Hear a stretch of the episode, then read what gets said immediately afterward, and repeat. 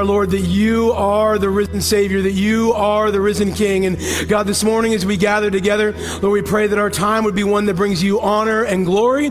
Lord, we recognize that this is a, a, a celebration for, for many and hopefully for all, but we know that sometimes even just showing up is a battle. And so, Holy Spirit, I pray that you would calm hearts that you would um, that you'd be a balm to our weary souls and lord that today would be a day that we celebrate that you jesus our risen king is alive it is in you that we pray that we hope and that we trust in jesus name and all god's people said Amen. All right, you may be seated. Welcome to Mercy Fellowship, where we are saved by Jesus' work, we are changed by Jesus' grace, and we are living on Jesus' mission.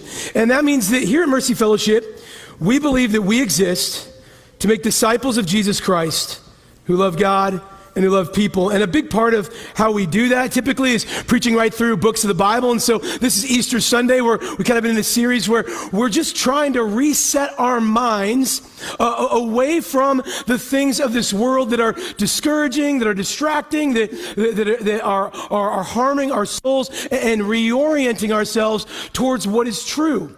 And so, uh, for Christians, and I don't pretend that everyone that uh, here is one, but for Christians, we call this week Holy Week. And, and it's a week where we recognize that Jesus Christ, um, uh, the man uh, who is God, who, who uh, came into Jerusalem uh, at the beginning of this, this week, remembering his kind of last week of earthly ministry leading up to the cross, that, that he came in last week when we looked at Palm Sunday as he entered into Jerusalem, everybody had expectations for who Jesus was and what he was going to do. And Jesus says, Well, no, I'm going to reset expectations, not for how you think I'm going to bring you victory, but rather how I'm going to actually accomplish peace through defeat on the cross and then bring victory through resurrection. And so during that week, Jesus was preaching and teaching in the temple. Uh, on Wednesday, uh, one of his disciples, Judas, uh, had actually uh, had in his heart to, to betray Jesus, sold him out for 30 pieces of silver. Uh, and then on, on what we call Maundy Thursday, uh, as, as God's people gathered in Jerusalem and they're all celebrating this Passover meal that was signifying God removing them from slavery in Egypt, carrying them into wilderness, and ultimately into a promised land. Jesus says, No, I've got a new meal for you. I've got a new covenant, a new promise for you, and it's going to be with my body broken and my blood shed. And so he took bread and he took a cup of wine and he said, This is my body broken for you. This is my blood shed for you. And, and then that night, um, Jesus was uh, arrested. He was falsely accused uh, of, of, sedition and some other things. Uh, but the, the big charge that they actually tried to level against him was that you say you're the Son of God. And he's like, yeah, that's, that's who I am. And that led to not a, not a, a tragedy. It was painful, it was awful, yes, but, but it led to Good Friday, which was not some sort of accident. It wasn't like, oh no, some great teacher got martyred through like a misunderstanding. Like, no, no, man meant it for evil, but the Bible says God meant it for good. And we call Good Friday good because Jesus Christ is on the cross suffering for our sin that, that we deserve to suffer for. So we say Good Friday is good because Jesus is on the cross and we're not. And then that led to Saturday, where Jesus was dead and buried. And the only things that we have in the Bible to tell us about what happened at that point was that, that the religious people and the government were conspiring together to just make sure that Jesus, that Jesus, like, actually stays in uh, the tomb. And so they wanted hope to be buried. They said, hey, we don't want there to be anything that could give anyone hope that Jesus is actually the Savior King of God's people. And, and maybe some of you guys are coming in today on a Saturday. You're coming in in a place where hope seems dead. You're coming in a place where, like, I'm disoriented. I don't know what's going on in my life. I don't know what's going on in this country for sure. Uh, I don't know what's going on in our community or our family. Like, like, I don't know what it is for you where it seems like hope is buried, hope is lost, evil is winning. But that brings us to Sunday. Like, this is Resurrection Sunday. There's a reason that we open our service by saying, He is risen. And everybody responded, well done, Curtis. You coached these guys up good to start the service. Like, and some of you haven't been to church for a while, and you're like, "Is there this call and repeat thing every?" No, we just do it on Easter. Don't worry, right? We try to keep. In fact, I only wear a tie twice a year, and one of those is Christmas, and this is the other one. So um, I, I didn't even tuck my shirt in. I didn't even know if it would. I didn't know that was a thing. So, you know, some of y'all are dressed up. Thought this is how you had to come in today. We're just, we're just glad you're here. We're glad that you would gather with us today. So today, what we're going to look at is we're going to see that we have a lot to celebrate. That in Jesus Christ, we actually have a risen hope. And so, if you have your Bibles, and I hope you do, you can turn to 1 Corinthians chapter 15. Uh, if you have an app, that's great too. It'll be up on the screen. We also, if you don't have a Bible, we've got tons and tons of free Bibles.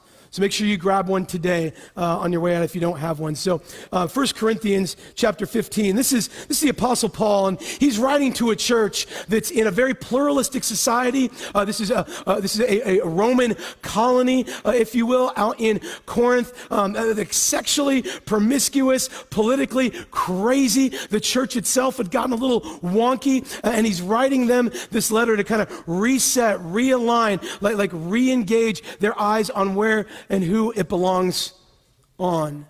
And he says this in 1 Corinthians. I'm going to do, we're going to do 15, 1 through 11. I'm going to break up into three different sections. Well, I'll read each one. We'll talk about it. 1 Corinthians 15, 1 through 2 says this. Now, I would remind you, brothers and sisters, of the gospel I preached to you, which you received, in which you stand, and by which you are being saved, if you hold fast to the word I preached to you unless you believed in vain. So I, I say this regularly, but, but today, if you haven't been at church for a while and you're wondering, like, is there like a 2.0 version? Have they updated it at all? Like, what's going on? Is there anything new or different? Like, I don't have any fresh take for you on the Easter story of the resurrection of Jesus. Like, what we do each year in celebrating Resurrection Sunday is not trying to come up with something new, but being reminded what we as Christians believe as true. And so Paul's saying this to this same church. Now I remind you, brothers and sisters, of the gospel. And the reason we need this reminding is because there's so much going on in our world and in our own souls that is distracting, that is discouraging, there are lies in the world that deceive us towards that which is not true, that which is not life giving.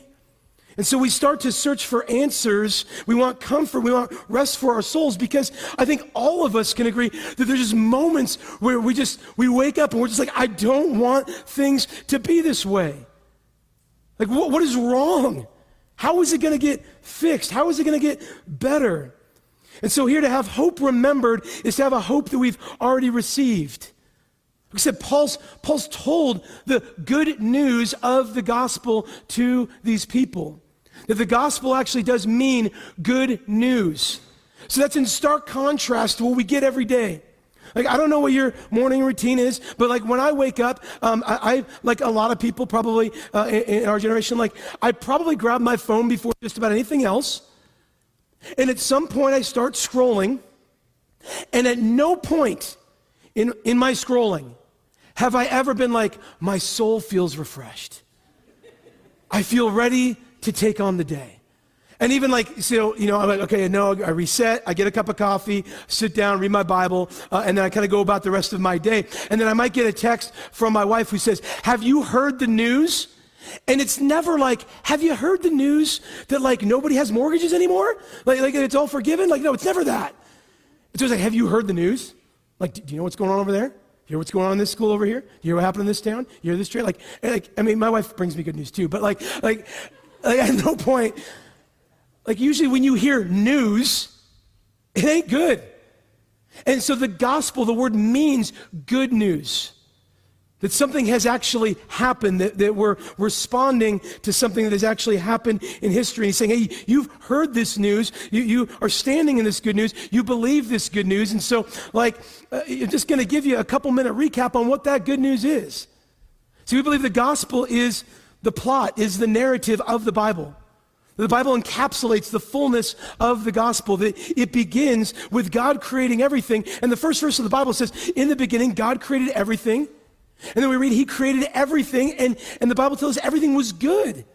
Okay, good news. Sounds great. Like, like it's important for you to know when you come in today that you are not an accident, that your life is not an accident.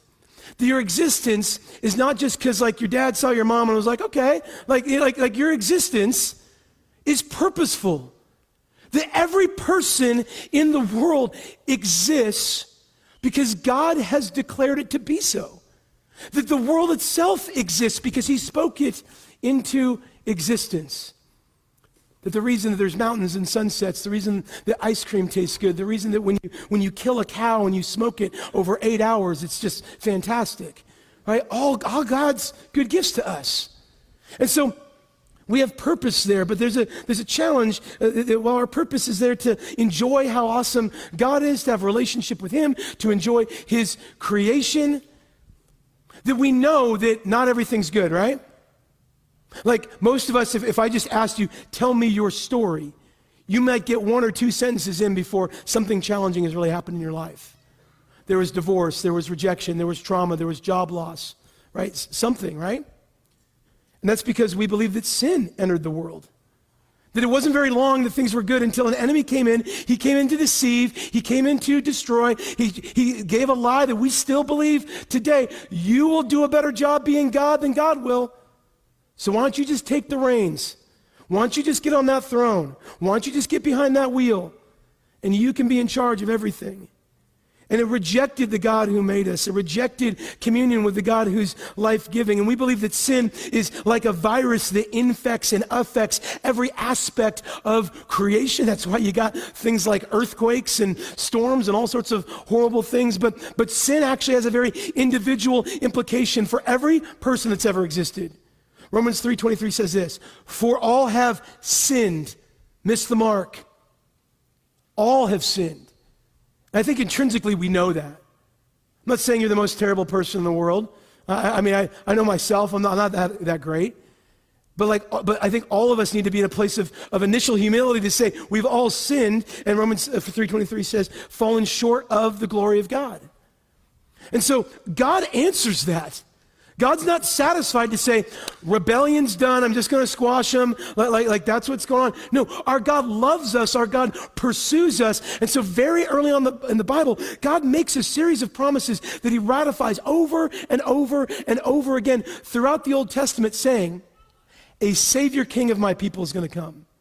One is going to come who's going to crush the head of the serpent. One is going to come who's going to conquer sin and death. One is going to come who, like where, where creation started in a garden, one is going to come who's going to restore all things eventually into a forever city. We believe that's Jesus. We believe that Jesus Christ is not just a good teacher. He's not just a healer, that he's not just a religious leader or a prophet. We believe that Jesus Christ is the promised Savior King of God's people. That the whole world has been crying out for, that it has needed, because while generations of God's people, they, they want to hear words from God saying that you're going to save, saying, God, that you're going to restore. And then Jesus shows up. And when Jesus shows up, he proclaims the kingdom of God. He says, Hey, you're going down a path of sin that leads to destruction. All of Jesus' sermons, super simple. Repent, for the kingdom of heaven is at hand. Turn from sin, follow me, quit being a rebel, quit being an orphan, come be a citizen, come be an adopted member of a forever family. That's the offer that Jesus makes. And in that, he's calling us to greater life, to flourishing life. And yet, Jesus, He lives the perfect, sinless life that none of us have lived. He, as we said on Good Friday, died on the cross for our sins. He was the sacrifice in our place, and He rose again. And in this crucifixion, in God paying for our sins with Jesus. It allows God, who, if God's good, we want him to be holy, right? We want him to be good and loving. We certainly also want him to be just. God can say, I've meted out and I've poured out my justice on my son Jesus. So that now I can give you grace. I can give you something you don't deserve. I can give you mercy. I can give you new life. Romans 6:23 says it this way, for the wages of sin is death. But the free gift, that can also mean grace, that free gift of God is eternal life in Christ Jesus our Lord. And then we also believe, and, and you can see this towards the end of the Bible, that, that Jesus will return. That Jesus will renew, he will restore. That after his resurrection, Jesus returned to heaven. He's ruling right now as king. He will return and restore this world to its intended glory, and that we'll be reunited with him for eternity. These are all things that Christians believe. Do we believe the Bible begins in a garden, that it goes to wilderness, it goes to desert, it, goes to, to a hill where Jesus is crucified on the cross. It goes into a tomb where it looks like hope is buried, but then Sunday morning happens, resurrection happens, Jesus is alive, he's ascended to heaven, and we're in between Jesus' death, burial, and resurrection, and in his return. So if you're like, well, hold up, everything's not great yet, that's because we're not in the final chapter of the story. We're not in the happily ever after, where it ends in a new forever city where there's no sin, there's no suffering, there's no disease, there's no cancer, there's no more tears. There's joy and there's life forever. And maybe, maybe you're, you're like, okay, hey, I've, I've heard this. And certainly, if, if you're part of Mercy Fellowship and you gather with us regularly, like we regularly try to remind ourselves of what this big story of the Bible is, as we, because if we're going to dive into a small book or we're going to look at a text or something like that, we want to know how it fits into the bigger story. And so maybe you're just kind of like, I don't know, this just kind of kind of feels like like you're just retreading things over and over. Like, like I wanted I wanted a few steps for how to make my life better. Like I wanted to know what can I do today? Well, I want to tell you this. Christianity is not a religion, meaning it's not about what you do to please God so that God will be happy with you, so then God owes you some sort of blessing. Or it's not what you can do because you've done wrong things to pay for those wrong things so that your balance sheet measures out at the end of your life. And, and St. Peter says, Come on in to the pearly gates. No, religion says you need to do something to earn God's merit and favor. What we as Christians believe is not religion, we believe the gospel. The good news of what God has already done for you in Jesus Christ to pay for your sin, to resurrect, to give you the hope of life now and life forever. So you're not reliant on your performance or your acceptance, but instead you're receiving the acceptance of God through Jesus Christ. Oh, and it, it, I mean, to be clear, like it does like lead to a response. Like your life does look different. Like you you do repent of sin, you remember what God has done. And so what we remember is what Paul preached what we received is a story that ends with us reunited with Jesus, that we can stand and hold firm in the midst of trial, not of like, okay, am I going to make it through this? But instead, we're like, no, no, Jesus has already made it through it for us on the cross. So that, so that we, we can enjoy his victory of resurrection because he's taken our defeat on the cross. And so, None of that can have any real power in your life, over your life, for the world, if it's not true. So I want to tell you that what Christians believe, what we believe, is not in a legend or a martyr. We believe in the Lord Messiah, Jesus Christ. See, for us, this isn't a fable. This is fact. This is history. This is what we believe in. Paul goes on to say in 1 Corinthians 5 3 through 7, he starts to double down on making sure we know what the gospel is. He says this For I delivered to you as of first importance. What I also received that Christ died for our sins in accordance with the scriptures, that he was buried, that he was raised on the third day in accordance with the scriptures, that he appeared to Cephas, that's, that's Peter, then to the 12, that's the disciples. Then he appeared to more than 500 brothers at one time, most of whom are still asleep. Sorry, most of whom are still alive, though some have fallen asleep. Then he appeared to James and then to all the apostles. We'll, we'll stop there. In the last few years, we've gone through a whole ton of societal upheaval, political upheaval, cultural upheaval. Some of us have lost friends. Some of us have lost relationships with family members. Some of us lost our jobs or our businesses. So many things can consume us.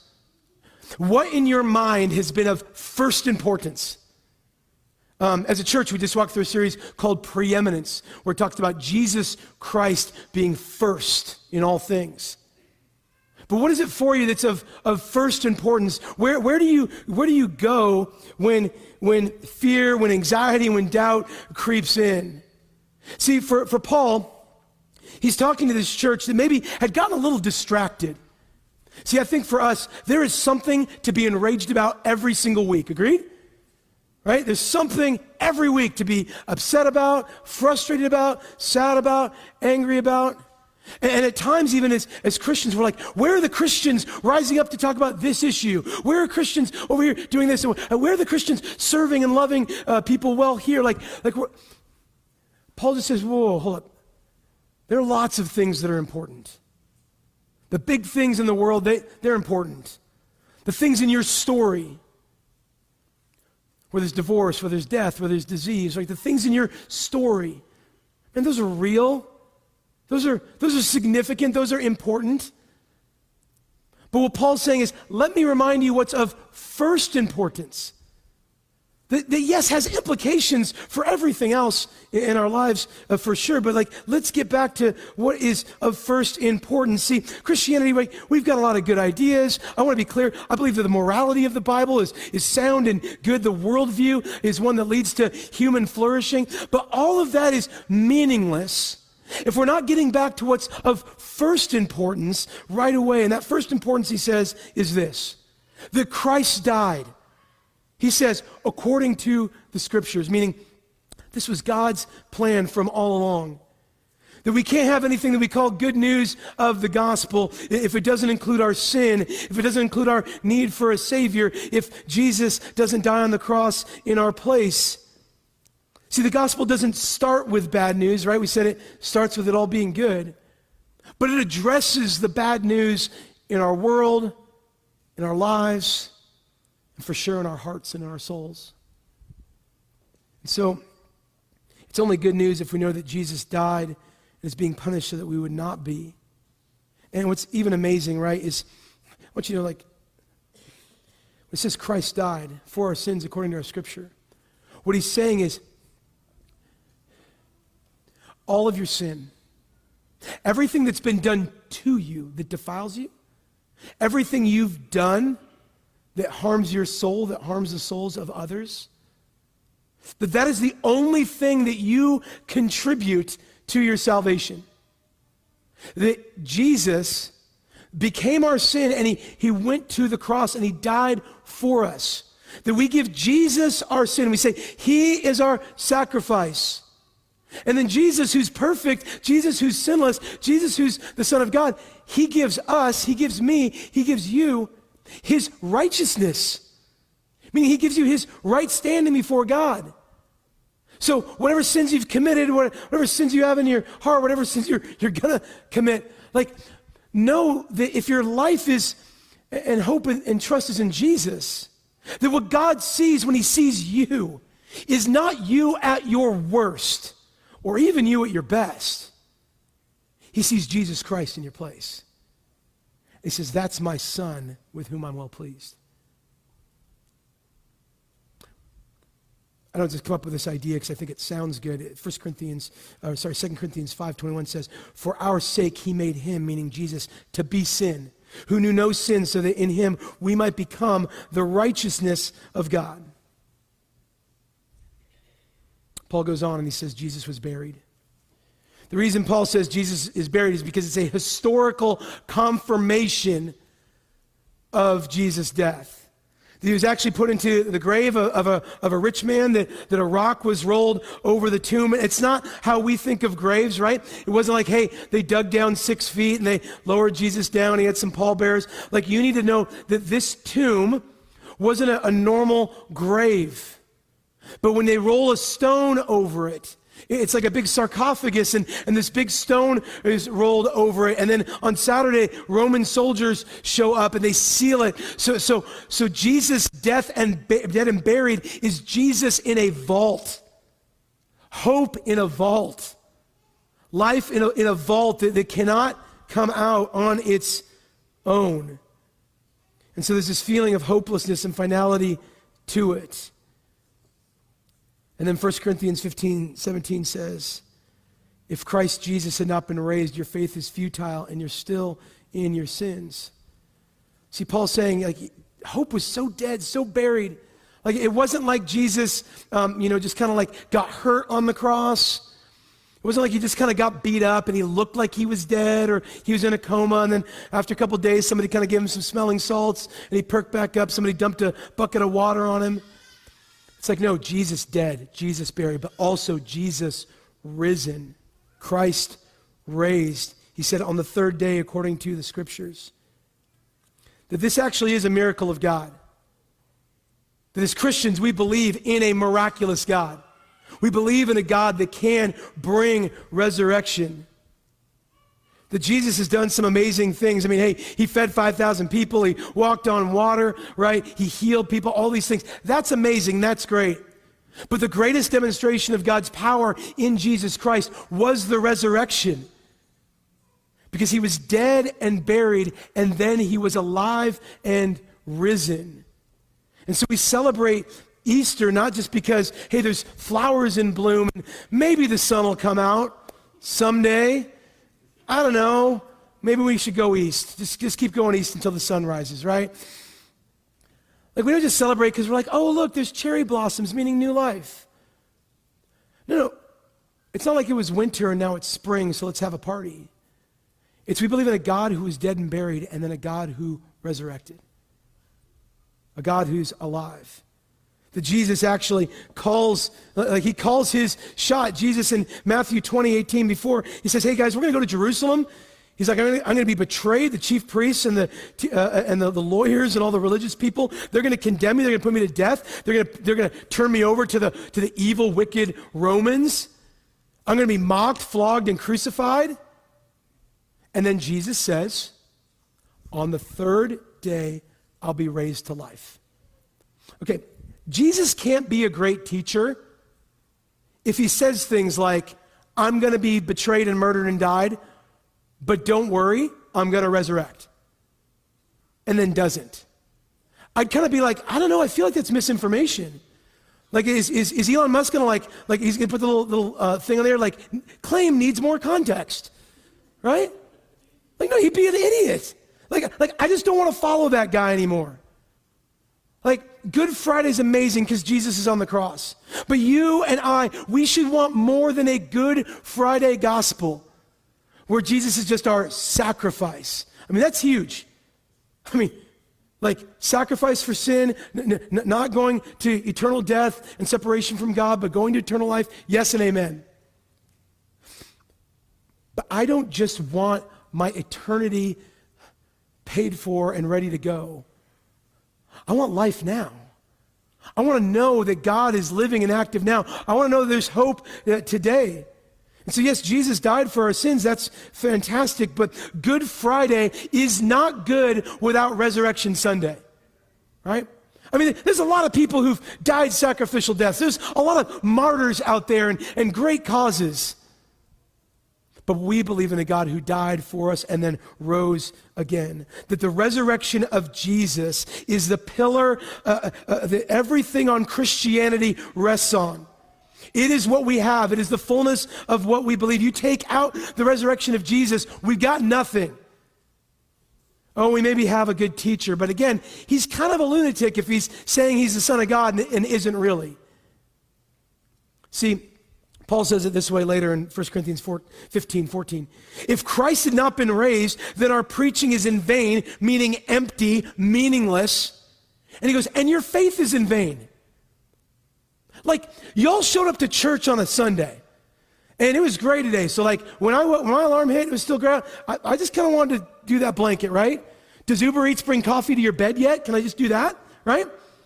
Like, church is a really, like, this isn't mine, but like, church is a really lame hobby. There's other things you can do on a Sunday morning. But we believe that Jesus Christ rose again. We believe in a living and active God. If we don't, he says, your faith is meaningless. Like, I think what's amazing about the last several years, particularly in our country, is that Christianity has lost any cultural uh, cachet, if you will. Like, you don't get any added benefit. Like, like go, go to work tomorrow and just like start telling all your coworkers, hey, by the way, I'm a Christian and I believe Jesus Christ is the Son of God and died and rose again. I'd like to tell you more. Are you interested? And just be like, oh, yeah, um, we'd like you to talk to HR. Um, and um, there's some training you need to go through, uh, right? Like, you don't get any added bonus points. I mean, particularly here in Western Washington, right? Incredibly pluralistic, incredibly secular. And so Paul's saying, hey, if your faith and hope and trust is in Jesus, then it's not in a, a good teacher or a martyr, but it's in the risen Savior.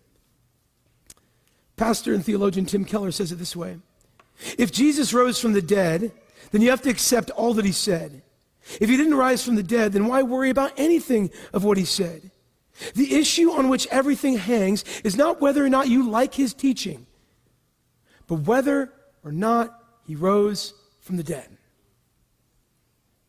See, if there's no resurrection, then all we have is this life now.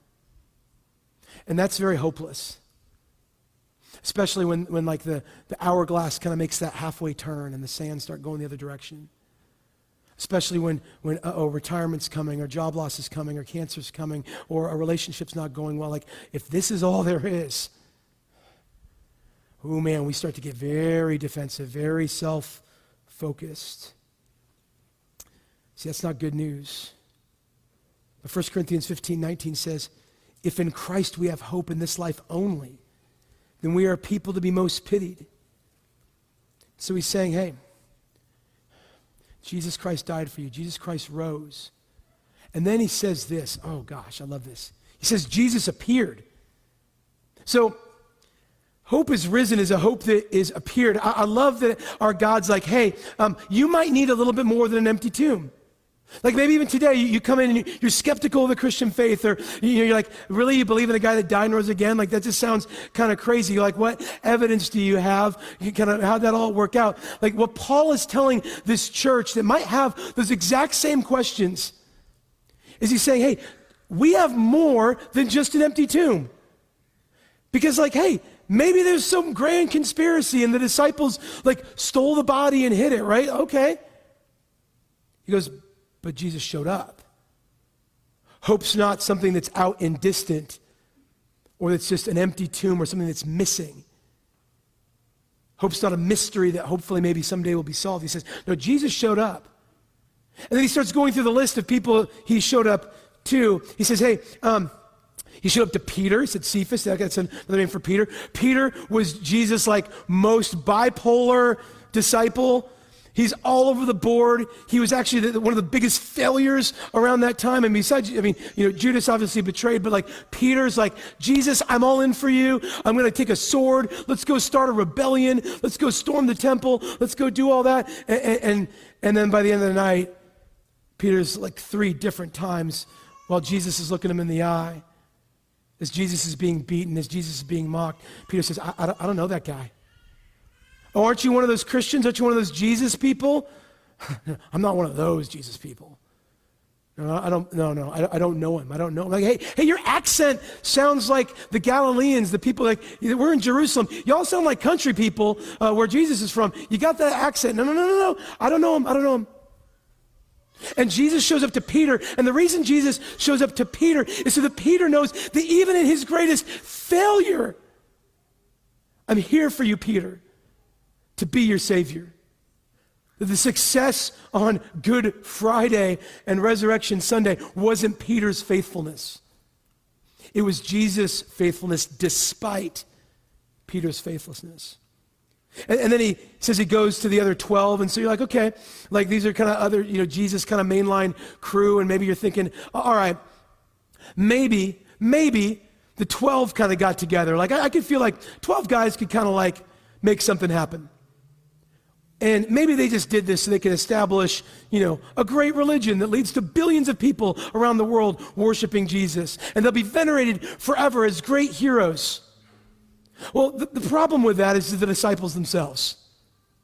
That all of them had like different political opinions. They all had these different backgrounds. They, they, they, were, they were like every single one of them actually didn't gain favor or flourishing. Like, like they didn't do big crusades and are like, hey, if you give us a thousand dollars, we'll save your grandma, you know, kind of deal. And like, like walking around with gold, you know, you know, watches and all this stuff, flying on private jets. No, you know what happened to all the first disciples? All of them were systematically martyred. Except for one, John. And they're like, we're not going to kill you. We're going to boil you alive and exile you on a horrible island, a fate worse than death. And to a man, every one of them says, Do to me your worst, because I've seen Jesus Christ dead and buried. I've seen him resurrected. Um, in a, uh, you know, this is goes in the Wayback Machine, but there was a president named Nixon at one point. Some of you maybe heard of him. I'm seeing some gray hairs here. I know you guys know who he is. Um, and um, and uh, there, you know, there was a kind of a conspiracy that he was a part of called, called Watergate. Uh, and his kind of mainline hatchet man, Chuck Colson, um, was the guy that kind of made all this stuff happen. He was like a fixer, you know, he's like a, like a, a main character in House of Cards or Game of Thrones kind of guy. And, and, he goes to jail for Watergate, and he becomes a Christian there because he reads about these 12 disciples who all said the same thing. And he goes, Well, I, we couldn't keep six or eight guys all on the same page with Watergate, and the stakes were really high. I believe what these disciples say because the fact that not a single one of them broke means that what they were saying was true. And then Peter goes on, or sorry, Paul goes on. He says, Hey, he also came to James. Okay, that, that's amazing. Who's James? James is Jesus' half brother. And I say half brother, um, like we don't just believe Jesus died and rose again, we actually believe in the virgin birth. So, right, that's how that works, right? And so James is Jesus' half brother, and James was not one of the disciples. Like, isn't it weird? Like, James didn't go to Jesus' church. He's like, yeah, I already hung out with him at Thanksgiving. Like, I see him enough. You know, like, yeah, mom's all excited because he turned water into wine once. That's great. Have you seen my cabinets? You know, like, right? I'm always, always in Jesus' shadow, right? Well, what, what changed? Like, James was not a believer until the resurrection. See, you might, you might love one of your siblings, right? You might love some of your kids, but you're like, no, none of them are the Son of God. The turn for James was Jesus appeared to him resurrected. Okay, brother, you are who you say you are, and my life is not going to be the same. Also martyred. And so I want you to know that Jesus isn't looking for more martyrs. He's here to save sinners. He's here not for you to have your life taken, but to give you new life. And even if you come in today as a total opponent, if you're like, no, this isn't my thing, like, "No, that Jesus actually, no, He is, He is for you. He will meet you where you're at with the greatest opposition in your heart and soul, and He will change your heart from a heart of stone that says, no, thank you, to a heart of flesh that says, yes, Lord, yes, Lord, yes, Lord. See, I know this because Paul says this here in verse 8 to the end as we get ready to close here. It says this Last of all, this is who appeared to Jesus. Last of all, as to one untimely born, he appeared also to me. For I'm the least of the apostles, unworthy to become an apostle, because I persecuted the church of God. But by the grace of God, I am what I am. And his grace towards me was not in vain, was not empty. On the contrary, I worked harder than any of them, though it was not I, but the grace of God that is with me. Whether then it was I or they, so we preached, and so you believed. See, hope saves unlikely and hostile people. What, what Paul's saying is he actually grew up a very, very religious guy, not a Christian, but very religious, and his religiosity said, No way that Jesus is the Son of God. No, in fact, if you follow Jesus, this isn't like you do you, I'll do me, we'll just go to our separate churches, or what can I do our, we'll just be pluralistic, we'll, we'll coexist. No, no, no. Paul oversaw the murder of Christians in Jerusalem. Paul was a religious terrorist. Paul had a manifesto saying, I, I think I want to go into another church or school. That's who Paul was. He was Saul, persecutor of Christians. And he was on a path to bring more death, more destruction. He's on his, on his way to this town called Damascus. And, and on that way, he's met by the resurrected Jesus, who says, Paul, Saul, why are you persecuting me? He's like, What? Who, who are. I'm the Lord. And he's humbled. And he's given a new identity. He's given a new name. He goes from Saul to Paul, which means lowly or humble. New identity, new mission, transformation. He says, I'm not going to pursue an ideology of death any longer. I'm going on a path of life and flourishing now. And he goes and he starts preaching this gospel and he starts planting churches and people in the churches start inviting their friends and they start telling more and more people about Jesus and more and more people join the churches and people get baptized where they acknowledge uh, that, that them who lives for themselves needs to die and be buried like Jesus was dead and buried. And when they came out of the water, they're acknowledging that, that Jesus Christ is alive and they are risen with him, that they have new identities. And so Paul goes through all of this and we say, this is the heart of the gospel. This is grace. That Paul's saying, hey, I was one untimely born. I mean, uh, you can go do the word study on that. It is an incredibly self deprecating thing saying, like, I was, I was an unplanned child that nobody wanted. But then Jesus. But then Jesus. And he says, I'm not worthy to be a leader. I'm not worthy to preach good news. He's like, but Jesus is worthy. And the response for Paul is, hey, I'm, I want to live this new life. I want to tell as many people about Jesus as possible. And then, even as Paul has a relatively successful ministry, he says, I just want everyone to know I'm not the hero of my story. You're not the hero of your story. Jesus Christ is the hero of all of our stories. So, what does the resurrection of Jesus mean for me and for us and for you? How should we respond? See, News is not instructions for a better life. Good news is about an event that happened. And it's not news you can turn off or tune out. You can try, but it doesn't change the fact that it happened. So all of us now get to live lives in response to the truth of who Jesus is. That Jesus is who he says he is. That the gospel isn't about what you do to save yourself, but what God has done to save you in Jesus Christ. And that means whether you came with a family member or whether you go to church regularly or whether this is your home or, or wherever, like, it doesn't matter what your spouse believes or what your parents believe or what your kids believe.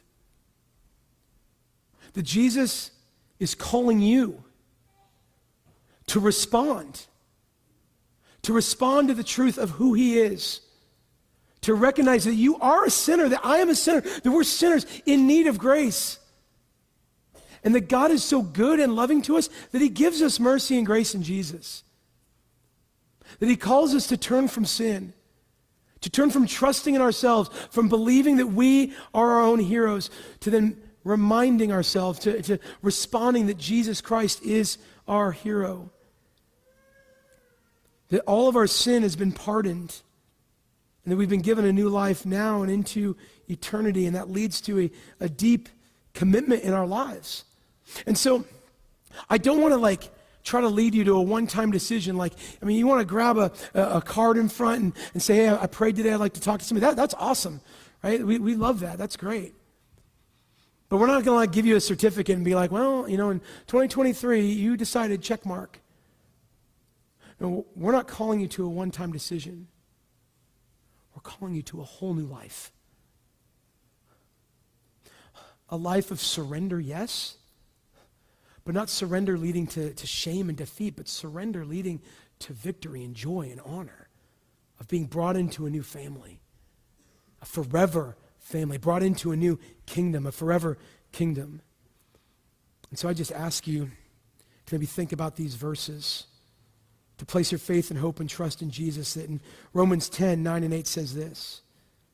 Because if you confess with your mouth that Jesus is Lord and believe in your heart that God raised him from the dead, you will be saved.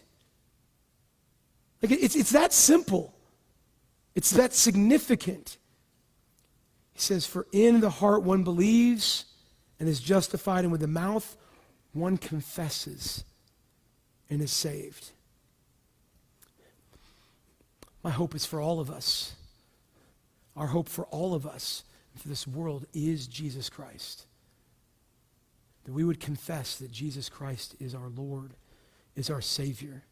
That we would live a new life full of grace That we would gather with God's people regularly, that Jesus would change our identity, that we know that we're no longer a sinner opposed to God, but you are an adopted son or daughter in his family.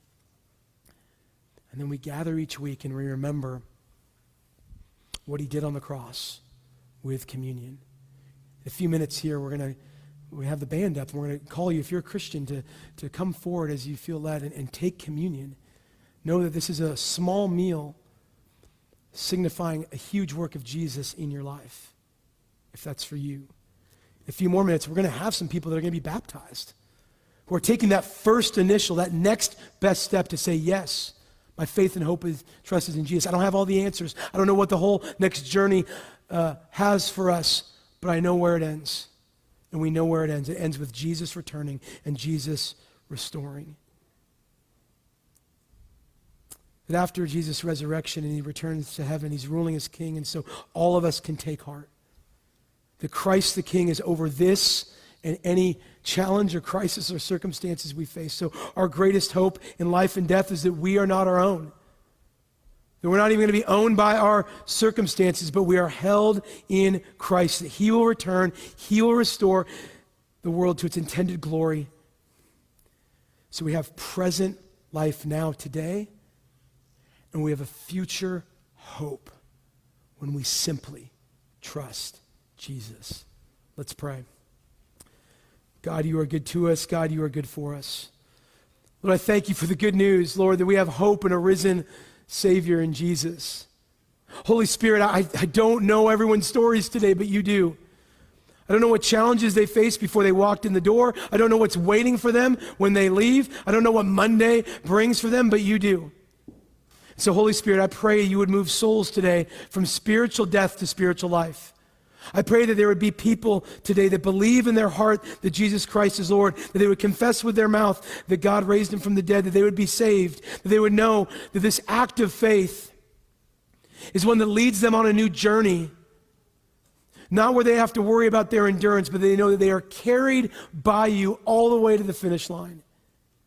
God, you are good to us. God, you are good for us. In Jesus' name. Amen.